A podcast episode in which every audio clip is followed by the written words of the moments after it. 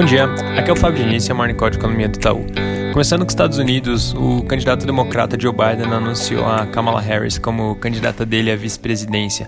Ela é senadora pelo estado da Califórnia e também tinha sido candidata durante as primárias. Essa escolha basicamente reforça a tendência de uma agenda de centro-esquerda em um possível governo Biden. Inclusive, fazendo um gancho com esse assunto, ele segue na frente nas pesquisas de intenção de voto, está sustentando um patamar de cerca de 8 pontos percentuais na, na liderança.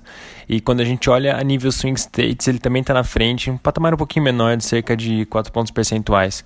Em relação às conversas entre China e Estados Unidos, uma notícia positiva. Ontem, um dos principais assessores econômicos do Trump, o Larry Kudlow, mencionou numa entrevista que o acordo comercial entre, entre os países está bem e que a China tem aumentado substancialmente a compra de produtos americanos. Fechando essa parte internacional, a produção industrial da zona do euro teve uma alta de 9,1% no mês de junho, praticamente em linha com as expectativas e continuando o processo de, de recuperação. No Brasil, o noticiário político é bem cheio, está repercutindo bastante a saída de dois secretários especiais do Ministério da Economia, o Salim Matar, que era o secretário de Desestatização e Privatizações, e Paulo Ebel, que era da desburocratização. O próprio ministro Paulo Guedes mencionou numa coletiva de imprensa que os dois estavam um tanto quanto frustrados com o ritmo de andamento das pastas que eles cuidavam. Em outras palavras, é, deixando um pouco mais claro, no caso do, do Salim Matar, com o ritmo das privatizações, no caso do Paulo Ebel, em relação à reforma administrativa, que recentemente o presidente Bolsonaro sinalizou que deve ficar só para ano que vem. Ainda não foi divulgado quem que vão ser os substitutos dos dois. Os jornais falam que no caso do Salim Matar, existe uma possibilidade de que a pasta de desestatização seja unificada com o PPI. E nesse caso, o comando ficaria com, com a secretária Marta Cillier.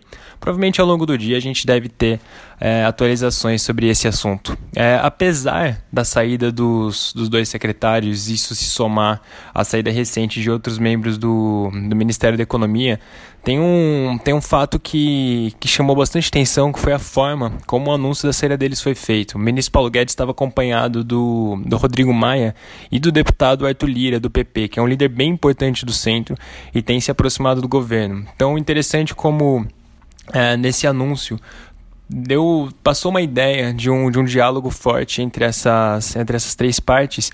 E, inclusive, os dois, o, o, Rodrigo Maia e o Arthur Lira, deram declarações bem claras no sentido de manutenção do teto de gastos. O próprio Paulo, de, Paulo Guedes fez uma menção também bem, bem explícita de que o presidente Bolsonaro também é a favor da manutenção do teto. Então, muito importante acompanhar como esse tipo de discussão vai evoluir daqui para frente.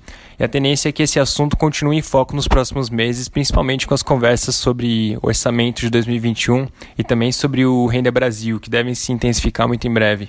Na agenda do dia, hoje o Congresso deve ter a primeira de três sessões para análise dos vetos presidenciais.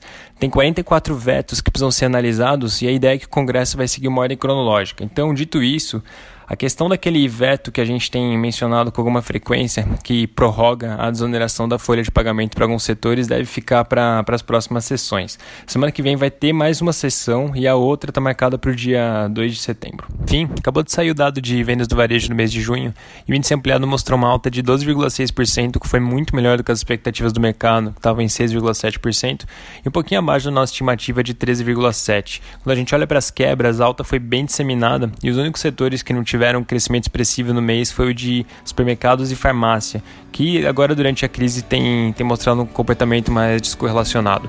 Lembrando a todos que hoje a gente publica nosso relatório semanal com, a, com atualizações sobre o Covid. É isso por hoje, um bom dia.